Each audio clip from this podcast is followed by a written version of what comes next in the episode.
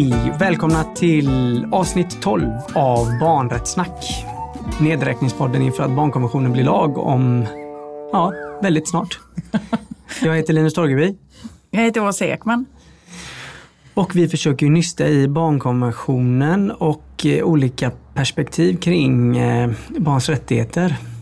Och här sitter du och kokar i ett hörne. Ja, precis. Nu låter jag i och för sig väldigt glad nu när jag skrattar, men ja. ja men jag är faktiskt fortfarande lite förbannad. Jag, jag känner, och ju mer jag tänker på det. Jag åkte ju tåg, hör och häpna. Eh, och jag åker ju så jäkla mycket tåg. Och nu då för väldigt, inte så länge sedan, så åkte jag tåg. Det slutade med faktiskt att jag och en tågvärd stod och ja, men nästan skrek på varandra. Jag var så jävla förbannad. Och det hade att göra med att det var en, ett barn, en ung kille som inte fick åka med tåget. För han kunde inte uppvisa biljett. Han hävdade att han hade biljett.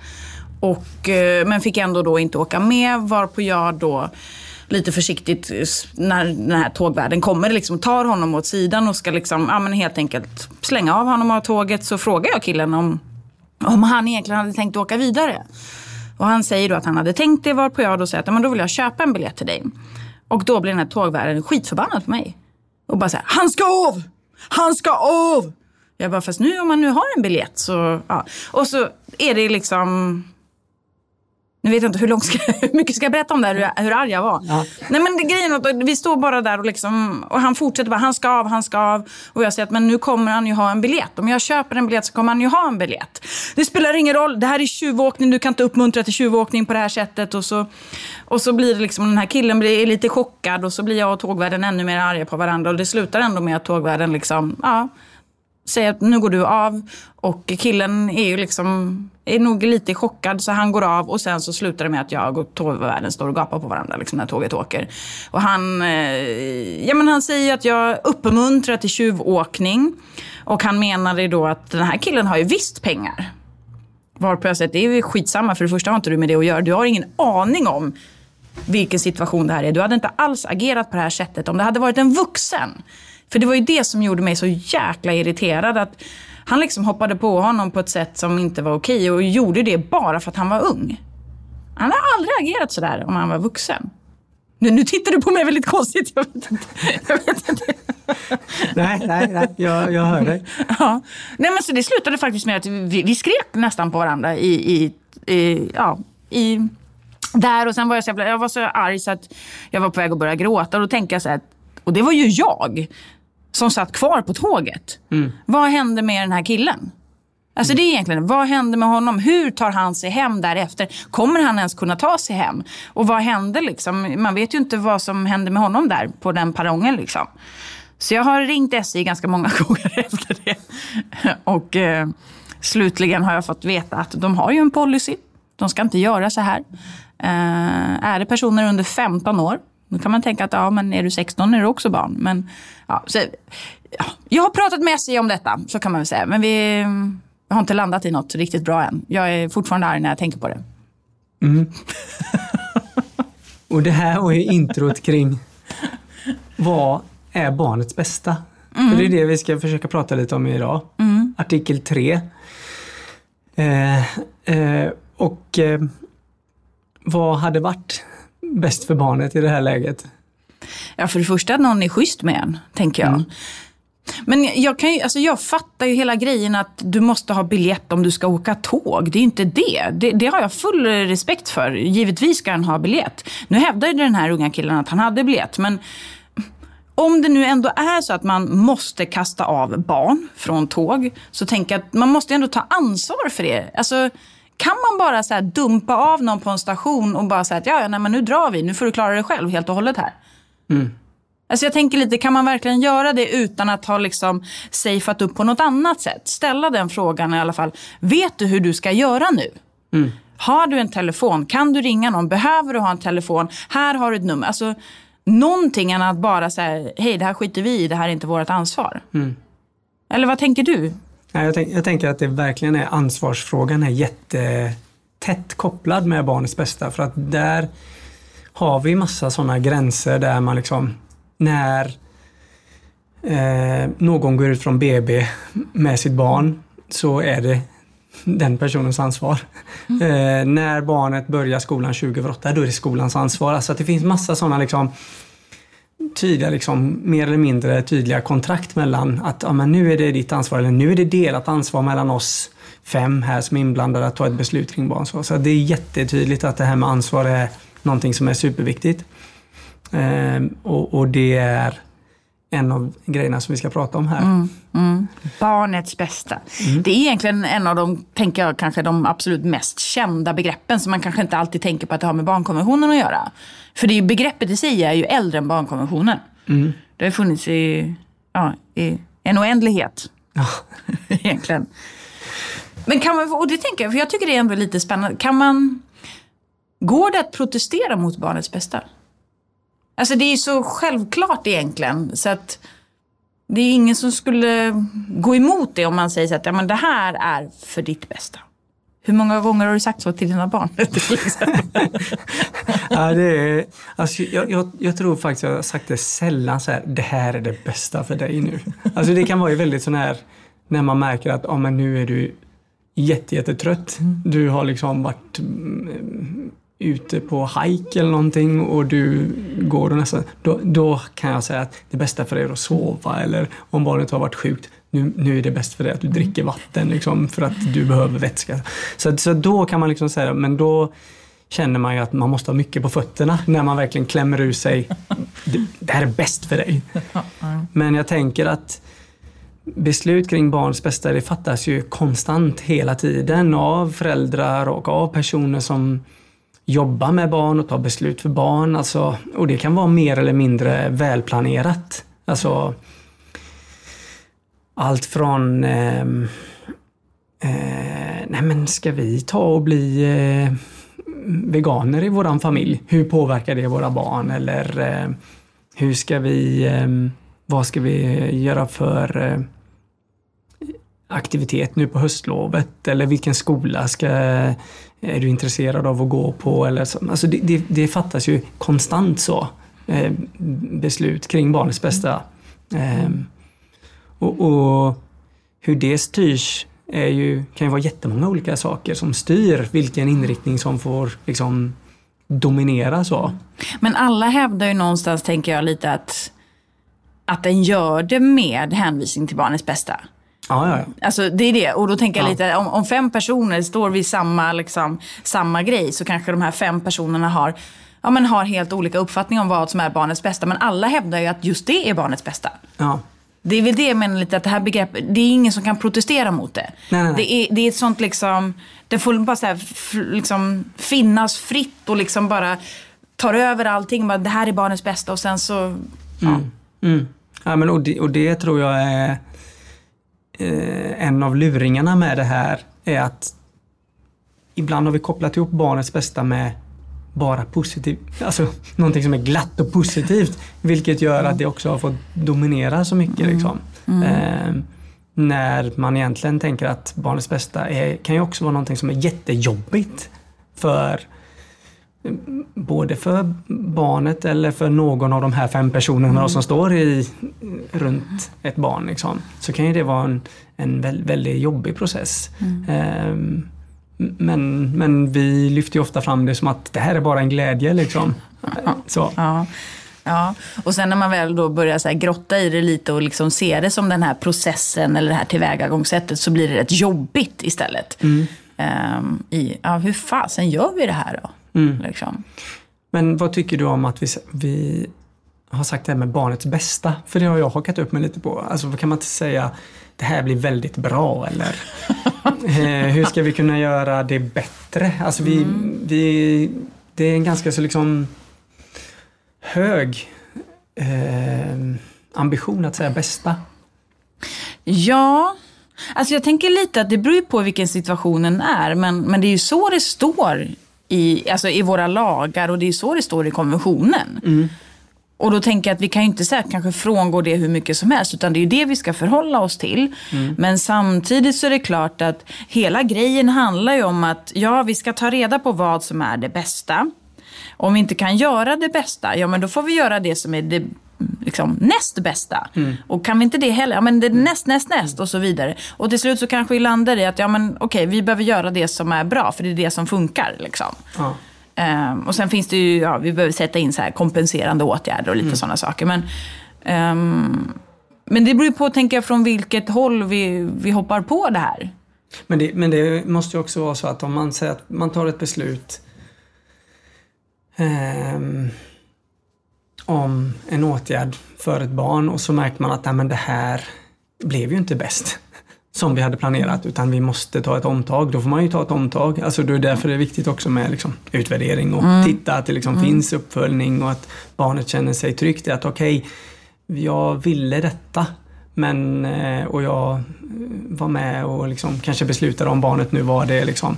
Men sen kan jag liksom backa tillbaka så man tar ett omtag. Mm, jag tror att du får se, du har den lite närmare tror jag. Eh, vi har olika långa staplar. Så Där kan vi klippa bort då. men, ehm, ja, men vad, vad, ja, ja, men lite så här. Ska vi gå in på kanske säga något om, när vi nu ändå har sagt begreppet barnets bästa och liksom bättre och bra och sådär. Ska vi, ska vi säga vad som egentligen står i själva konventionen? Ja.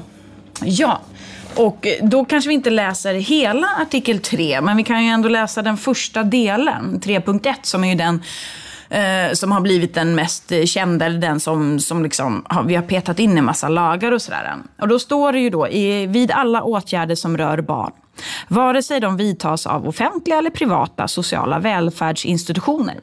Domstolar, administrativa myndigheter eller lagstiftande organ ska i första hand beaktas vad som bedöms vara barnets bästa. Egentligen alla grejer som rör barn, och alla grejer rör ju barn. Eh, så oavsett vem som än gör de här sakerna så ska de i första hand beakta vad som bedöms vara barnets bästa. Det är lite tungvrickning här. Ja. I första hand beaktas vad som bedöms vara barnets bästa. Mm. Spontana re- reaktioner på den? Ehm, nej men det är ju att det behövs en hel del kunskap på olika sätt för att kunna göra det. Eh, det är klart att det finns en eh, rygg, kan finnas ryggmärgsreflexer och det finns massa traditioner och, och tankar kring vad som är bra. Men också att man behöver eh, vi behöver få in kunskap kring olika delar ja, för att kunna göra en bra bedömning.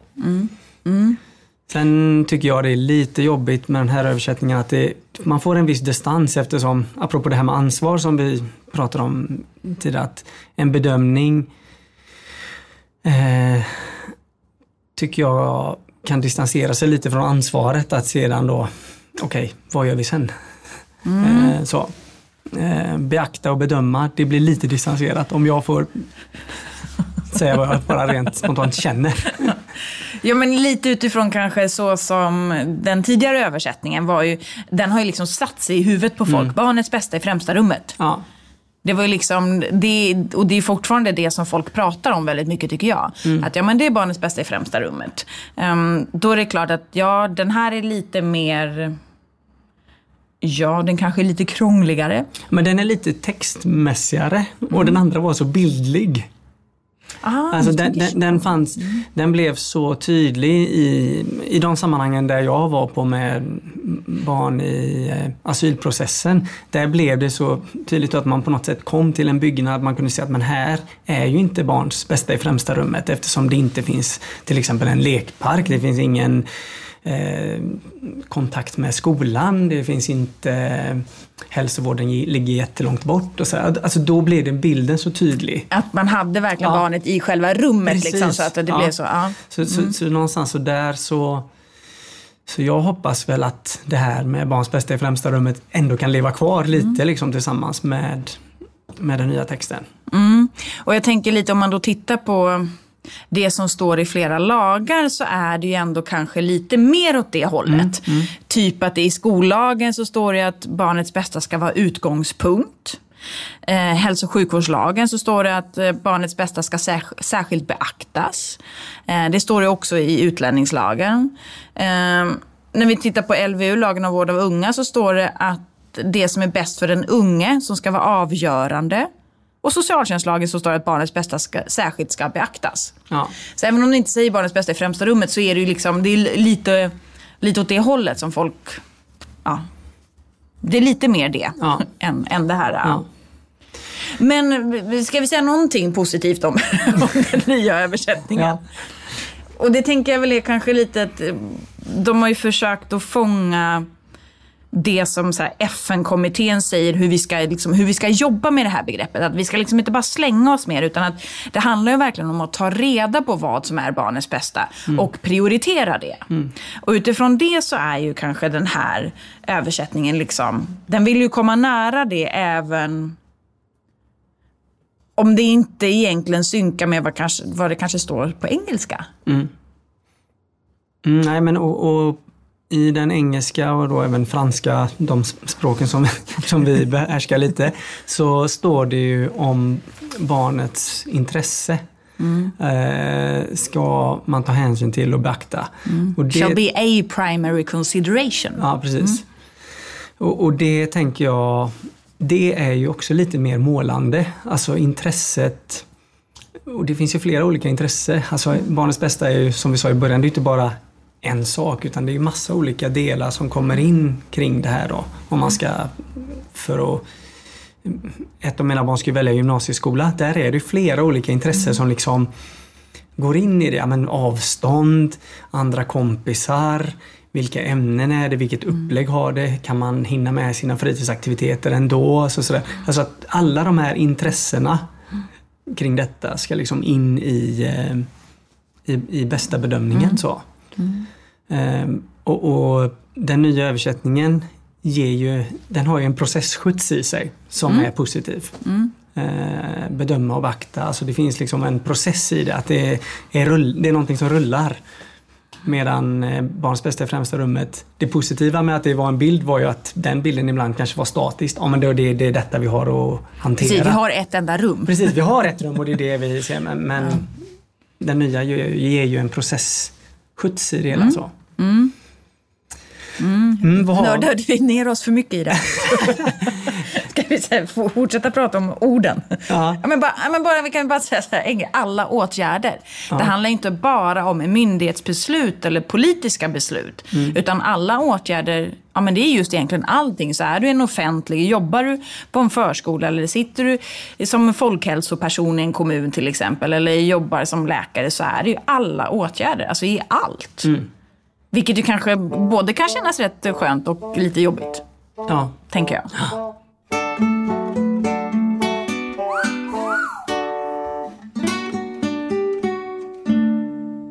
Nu ska vi ge oss en eh, utmaning här Åsa.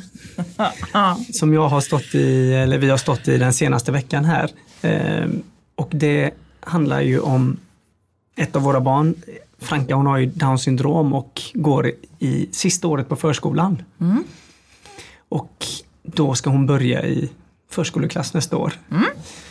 Spännande. Ja, väldigt roligt, väldigt spännande. Och inför det då så, så funderar man ju kring den här övergången, hur ska, man, hur ska den gå? Och vi som föräldrar har ju tänkt, på, men hur ska det här bli? Och så har man hört, är det, ska hon få stanna kvar ett år till på förskolan? Eller är hon redo? Och vad är det, hur, hur kommer stödet, hur kommer hon, kommer hon få ett bra pedagogiskt stöd? Och hur blir det när hon ska vara på fritids med liksom 90 andra barn helt plötsligt? Och, och sådär.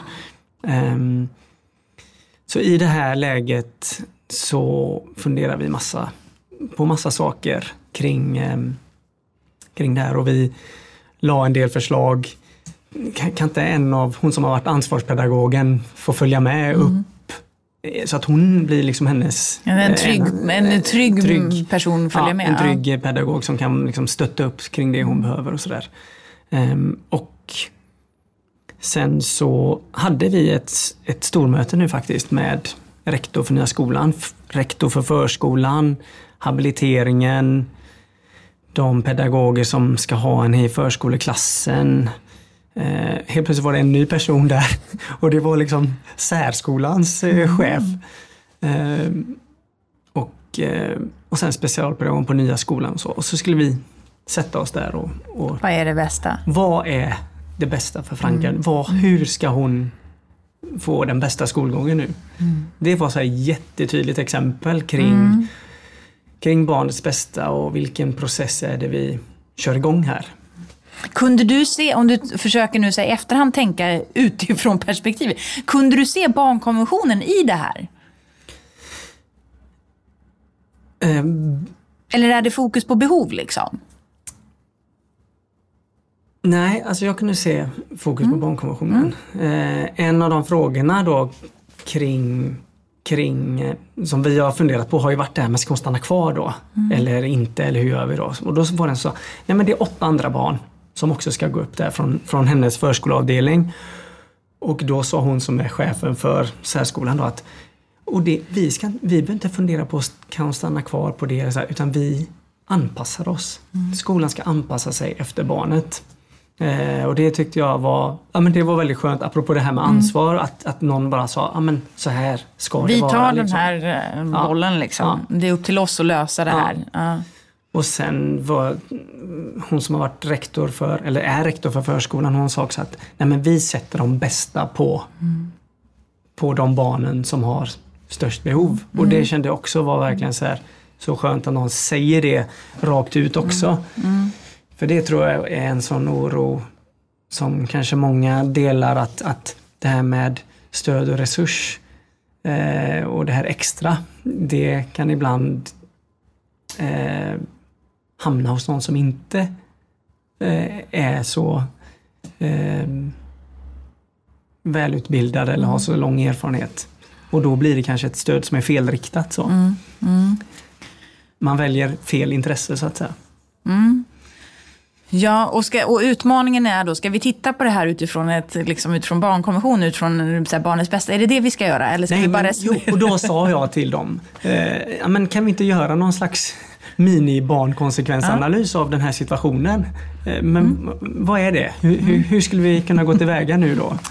Ja, och nu då när du säger minibarnkonsekvensanalys, så tänker jag, då kanske vi behöver så här, backa bara ett Ja. steg innan vi går in på det här. Ut... Nu finns det en risk att vi så förvirrar oss i det här. Men det är för att det inte bara är vi som är förvirrade, utan det är för att folk håller på att byta begrepp. Eh, så. Ja. Ehm, barnkonsekvensanalys är ju ett begrepp som, som är känt och som man använder. Liksom. Och samtidigt finns ju också prövning av barnets bästa. Och de två begreppen brukar ju vara förklara så här, hur vi ska göra det, hur ska vi ta reda på det. Och om man ska liksom, ja, det här med barnkonsekvensanalys kommer väl egentligen av ur artikel 4 som handlar om att vi till fullo av våra tillgängliga resurser ska göra liksom barnkonventionen. Och när det är här, typ budgetplaneringar och sånt så ska vi liksom titta på hur, vilka konsekvenser får saker och ting för barn och göra mer kanske den här övergripande grejen. Det, det var det man kallade förr för en barnkonsekvensanalys. Medan en prövning av barnets bästa kanske mer handlar om den här artikel 3.1 som är då mer utifrån det individuella. Så har jag inbillat mig att det- resonerades förr. Men sen har vi liksom i och med den nya översättningen och när folk liksom börjar grotta lite mer i det här begreppet och framförallt hur ska de göra det här på lite olika nivåer? Så, så tycker jag att de här begreppen används på ett annat sätt. Det, har, en del har slutat använda barnkonsekvensanalys som begrepp och enbart kör prövning av barnets bästa och menar att en barnkonsekvensanalys kan ingå i den prövningen av barnets bästa. Ja. Men då, usch, jag bara känner hur det här kan låta jävligt konstigt tror jag nu när vi pratar. Och så insåg jag nu att nu har jag precis svurit fyra, fyra gånger idag tror jag. Förlåt. Men om man då, om man då eh, Ja, men det är olika sätt Ja. att ta, ta reda Ja, det på det. det. Eh, Ja. Så, mm, förlåt, nu avbröt jag dig också. Men, men idag finns det, liksom, det finns olika stödmaterial. ja, hos Till exempel hos Barnombudsmannen, eh, det finns hos Sveriges kommuner och landsting. De kallar ju det här dock olika saker. ja, Det är ju det som blir lite, lite det, kallas olika saker och de är olika omfattande. Olika. En del har sju steg, en del har två steg och sen har vi något in emellan som gör, ja. Ja, Men vi har olika. Det vi vill är ju ändå till slut att ta fram eh, liksom, att alla ska liksom hitta sin ansvarsbit, eller hur? Och sitt liksom, uppdrag och, och försöka hjälpas åt att liksom, hitta, men vad är bäst nu? För, eh, för Franka, vilka liksom, steg är det man kan ta då? Eller vad är viktigt att ha med då? Om vi, eh, Ja, men det kanske... bort, eh, precis. Vilka steg ska man ta? Vilka ingredienser måste vi ha för att liksom kunna fatta Mm. ett bra beslut? Ja, ja men och då säger ju liksom FN-kommittén att ja, men vi behöver först titta på liksom, vad säger olika lagar och typ, ja, men, eller vad, vad har kommunen för olika styrdokument. Liksom. De här övergripande. Vad finns det för lagar som reglerar det här området? Eh, vad säger skollagen till exempel, eller läroplanen? Eh, vad tycker, vad säger så forskning? Då kan man ju titta forskning om anknytning eller trygga personer för barnet, skulle man ju kunna tänka i det, i, i, i det sammanhanget. Eh, vad tycker barnet självt? Är det viktiga? Vad säger liksom så viktiga vuxna runt omkring barnet? Typ, ja, men ni som vårdnadshavare, kanske finns det andra vuxna som också är viktiga i det här sammanhanget? Och hur brukar de göra? Liksom? Den här praxisen, den här beprövade erfarenheten, de här kunskaperna och erfarenheterna som, som de här vuxna, de som liksom har gjort det här förr så att säga. Ehm, vad tycker de när man har det liksom, som något form av paket? Har jag glömt något nu? Nej. Nej. Nej. Nej. Vad, vad, liksom, när man har alla de delarna, utifrån det så kan en sen liksom hitta, ja men det här är, är det bästa. Och det, vi, det jag gillade också väldigt mycket var det här att vi hade en tanke om, men för att de här ligger precis klossan varandra. Alltså byggnaden är i, i, ihop med bara en liten glastunnel. Och då sa vi, ja men eller då hade vi fram, men hon kanske kan vara på förskoleklassen den tiden som förskoleklassen är. Och istället för att vara på fritids så skulle hon ju kunna gå tillbaka till förskolan och ha fritidsförskola där hennes då lilla syster är som hon är väldigt eh, en av hennes systrar som hon är väldigt trygg med. Och då säger skolan, alltså rektorerna då att ja, men det har vi ju aldrig gjort förut. Det kan vi kolla på hur det kan ju, det kan ju vara en idé. Och då vet man att här är det liksom två budgetområde som liksom... som kan, Och- och det- potentiellt kan krocka. Ja, men de, de krockar ju liksom, men de är ändå öppna för att ja, men det, det är ju någonting vi aldrig har testat innan. Men samtidigt som förskolepedagogerna säger, ja, men vi har och vi kan utveckla små rum i rummen för barn som behöver mindre grupper, även då på fritids. Men det är någonting vi måste titta på, vi lägger ett förslag och sådär. Ja, men, och, och där tänker jag att du är inne på någonting som faktiskt FN-kommittén säger att det handlar ju väldigt mycket om att egentligen hitta, alltså, hitta bra lösningar. Alltså att, att typ, ja, men kan vi rädda upp, vi har de här tio olika lösningarna. Vilken är den som är den bästa? Och ponera då att det nu skulle vara så att de här budgetområdena krockar och det inte skulle funka med just den lösningen som ni tänker är den bästa. Ja, men då får man ju välja den näst bästa. Men kan vi kompensera det då på något sätt? Kan vi sätta in någonting annat? För att om vi nu inte valde det bästa, eller om vi fick välja liksom det fjärde bästa alternativet. Det, är lite det, här, det handlar ju väldigt mycket om att liksom, ja, men gör, lägga alla korten på bordet. Alltså, nu har vi allting här. Nu har vi alla de här grejerna. Ja, men det där tror vi är det bästa och sen det där. Och så får vi liksom få ner det på papper någonstans också så att folk kan följa hur vi har tänkt. Ja. För det är det vi generellt sett kanske inte är så bra på att göra. Mm. Ja, och det, precis. Alltså det tänker jag också är någonting som ligger i det här kring barnets bästa. Alltså dokumentationen så att det finns liksom ett tydligt någonting att hålla sig kring beslut. Alltså nu, just nu så vet, utifrån vad vi vet och det vi har tagit reda på hittills så är detta det bästa. Och så sen så fyller man på den dokumentationen så att man sedan kan liksom ta spjärn mot någonting och studsa mot någonting. För att där tror jag att eh, att beslut fattas av alla möjliga sort och alla möjliga personer som sen inte går att liksom eh, fatta vad, vad hände här liksom. Eller att ifrågasätta eller att jobba vidare med så.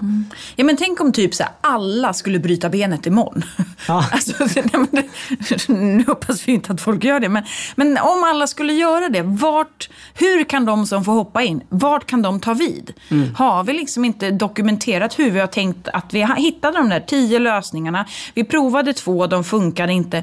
Det måste ju finnas någonstans att vi kan hitta där och spåra det här. Liksom. Annars är det ju kört. Eller inte men alltså, du fattar. Då, annars måste du ju börja om. Liksom. Och det är ju definitivt inget bra för barnet.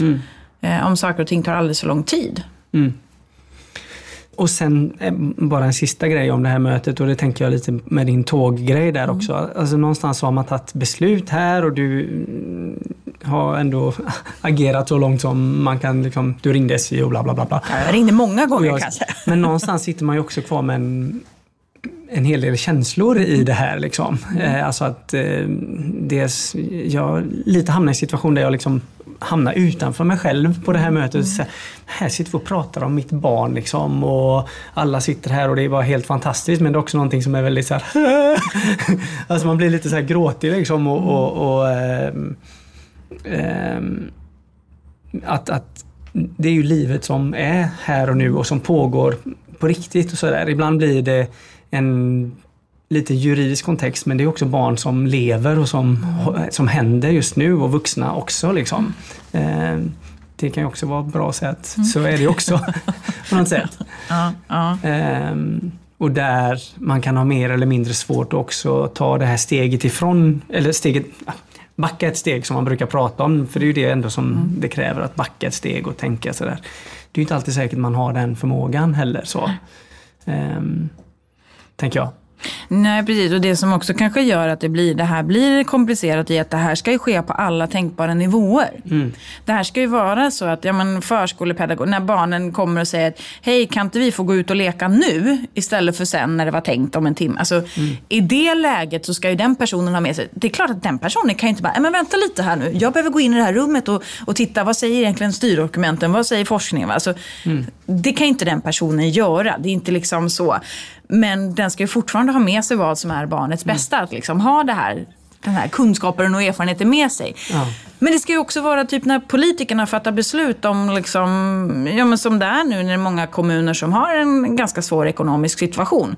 Där ska de ju göra det här också. Mm. Så att det är hela spannet. Och, och, och, barnets bästa krockar ju med väldigt många andra mm. intressen. Mm. Alltså sådär ICA-affärens bästa, det är att sälja. Därför ställer man såpbubblorna, godiset precis i kassan. och jag tror inte att det, och det krockar ju, tycker jag, med barnens bästa, att det blir liksom full Ja men också när det, godiset är längst ner också. Ja, ja, så det är väldigt, vem som helst kan ju plocka mm. där. Ja, det har ju snattats. Det har snattats, jag erkänner. Och ätits, tänker jag. Och alla föräldrar barn som... accepterar snattet, tänker skyll er själva. Ni har tillåtit detta. Nej men det tycker jag också är viktigt så att vi, det, det här är ju en, en, en kamp mm. också. Mm. Alltså vi pratade om kamp och konflikt förra mm. gången på, eh, när vi pratade om barn på flykt. Alltså det här är också en, någonstans en, liksom, en, eh, en bra debatt. Mm. Alltså så mm. att det här med prövning är ju bra. Så. Mm. Egentligen så tänker vi väl kanske lite så här, så här kanske vi inte får säga. Men skit i vad ni kallar det, bara gör det. Ja, precis. Och sen också koppla på artikel 12, alltså mm. barnets röst, mm. inflytande, delaktighet. Det är... Ja. Mm.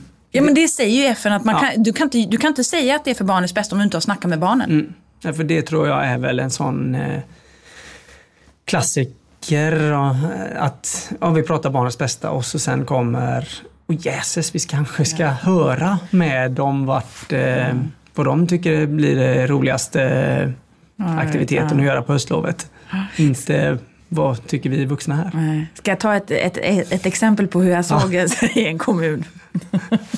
en ganska kreativ lösning tycker jag på ett sätt. Men då, var det, då hade den här kommunen beslutat att typ alla politikerna skulle Ja, men ungefär som att i alla beslut, ja, men du vet en sån här checklista som är ja. ganska problematisk i sig. Den kanske vi behöver prata om någon gång också. Men eh, helt enkelt, det var ett antal frågor som skulle besvaras då. Typ, är det här för barnets bästa? Är det några barn som liksom gynnas eller några barn som diskrimineras av det här beslutet? Ja, men ett antal sådana.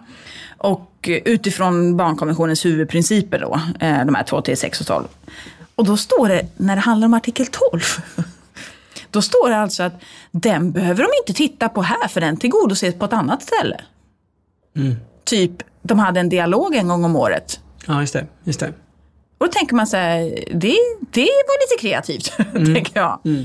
Men så kan vi alltså inte göra om vi nu ska leva upp till konventionen. Nej. Såklart. Eh, utan barnets bästa, alltså barnets egen röst är en viktig del eh, som vi inte kan slopa när vi pratar om barnets bästa. Mm. Och den kommer ju förhoppningsvis bli ännu tydligare, matas in ännu mer i och med mm. barnkonventionen blir lag. Mm. Mm. Vad, vad, vad var summeringen av det här nu då? Nej men eh, koppla på ansvarsdelen. Mm. Eh, fråga. Eh, våga bjuda in så många som möjligt och mm. lägga upp det på bordet. Mm.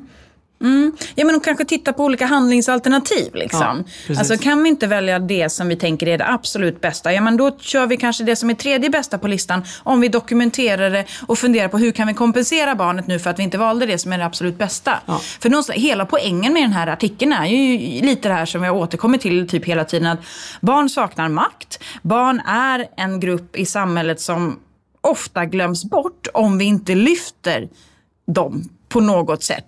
Så att den här artikeln finns ju till. Tanken är att det här ska vara en allmän tolkningsprincip generellt i samhället. Så att när vi generellt fattar beslut, oavsett vem de än gör, så ska vi alltid tänka på det som är det bästa för barnet. Liksom. Just för att barnet är den här särskilt utsatta gruppen eller som lever i utsatta livssituationer på olika sätt. Och glöm inte dokumentera Och följa upp! och utvärdera. Okej, men eh, tack för idag. Ja, tack för idag. Ha det bra. Tack så mycket alla, med, alla, med all feedback som vi får också. Och eh, Verkligen. Fortsätt sprida och hör av er med frågor och tankar kring på Instagram eller via mail. Yes, vi hörs om en vecka. Hej. Hej, hej.